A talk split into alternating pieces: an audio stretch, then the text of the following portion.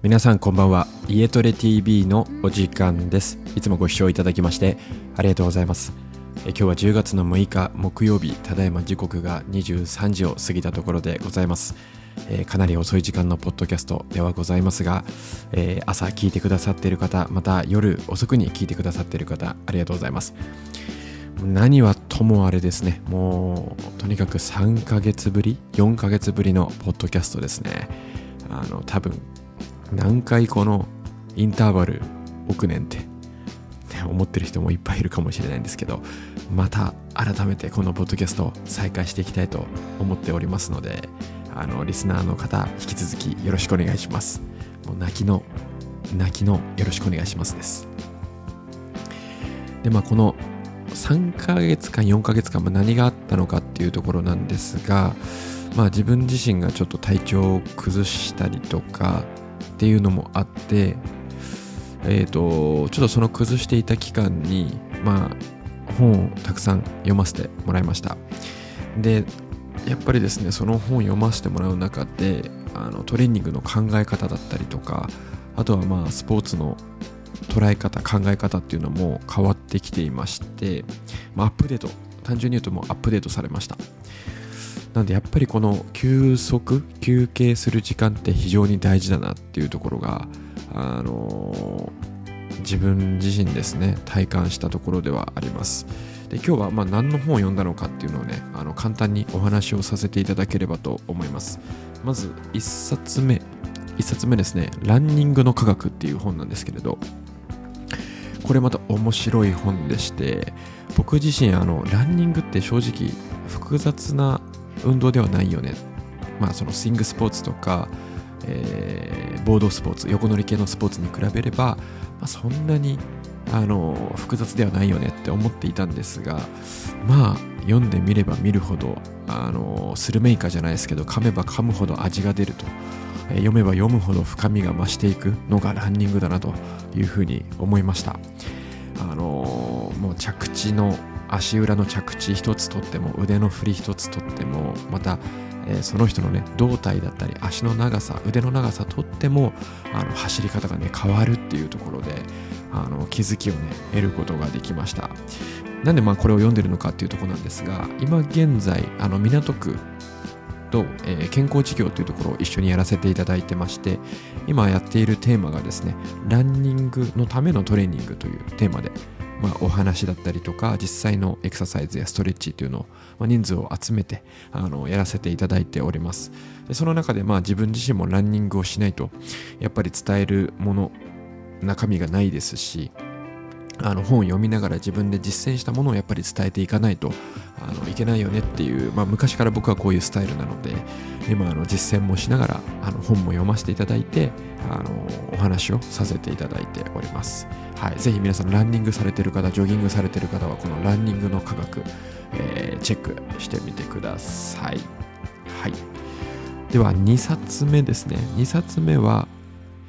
えー薬に頼らず家庭で治せる発達障害との付き合い方、えードクター・ロメリオさんという方が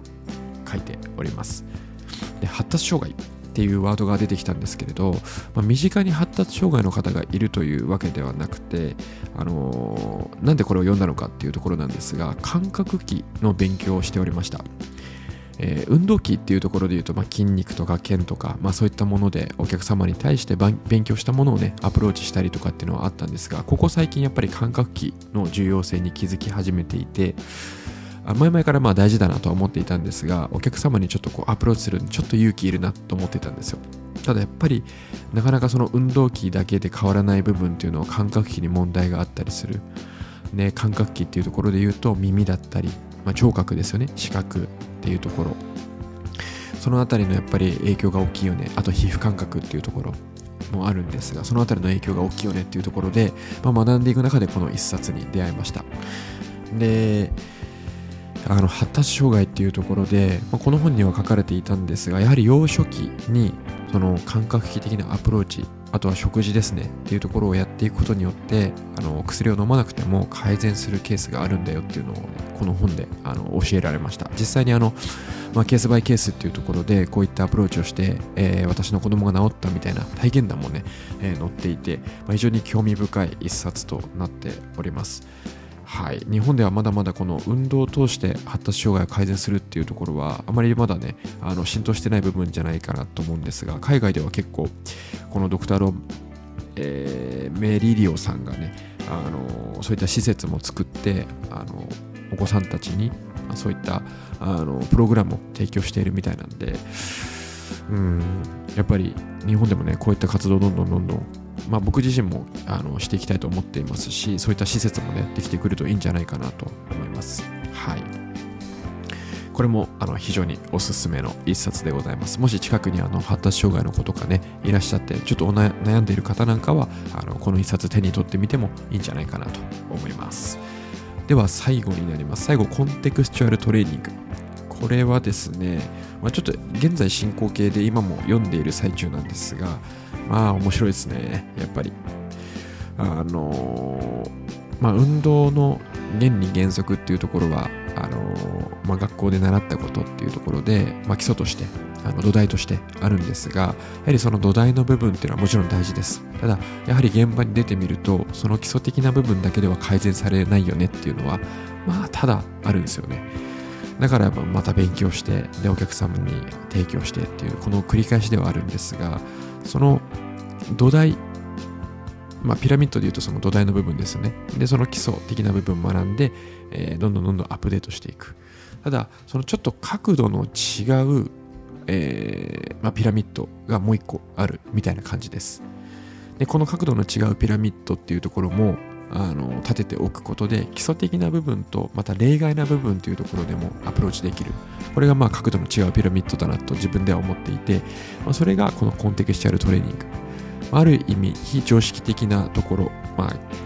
うん、基礎的な部分ではなくてより応用編に入ったところをこのフランボッシュっていう、えー、日本ラグビーの日本代表ラグビーの、トレーナーさんではあるんですけど、まあ、お話をされています。非常にね、面白い内容なので、ぜひあの、これは専門家の方とかね、含めて、あの、トレーニングに興味ある方はチェックしてもらいたいなと思います。はい。というわけで今回は、えー、おすすめの本3冊っていうところと、まあ、なぜちょっとお休みをしていたのかっていうところですね。まあ、この3ヶ月間は、あのそのちょっと体を壊してしまってっていうところ以外にもかなり仕事がちょっと忙しくてなかなかちょっとこう落ち着けない日々があったっていうのもまあ言い訳になっちゃうんですけどありました。今ちょっとようやく落ち着いてきてでちょっと来年からはねあのかなり気合い入れて仕事したいなというふうに自分自身も思っているのでこのポッドキャストは極力あの来年も含めてあのまた頑張って更新していく予定ですので引き続き皆さんこのポッドキャスト家トレ TV の方よろしくお願いします。あのご意見ご感想とか、えー、レビューとかもねお待ちしておりますのであのどしどしください。それでは皆さんおやすみなさい、えー、通勤に行かれる方はいってらっしゃい。さようなら。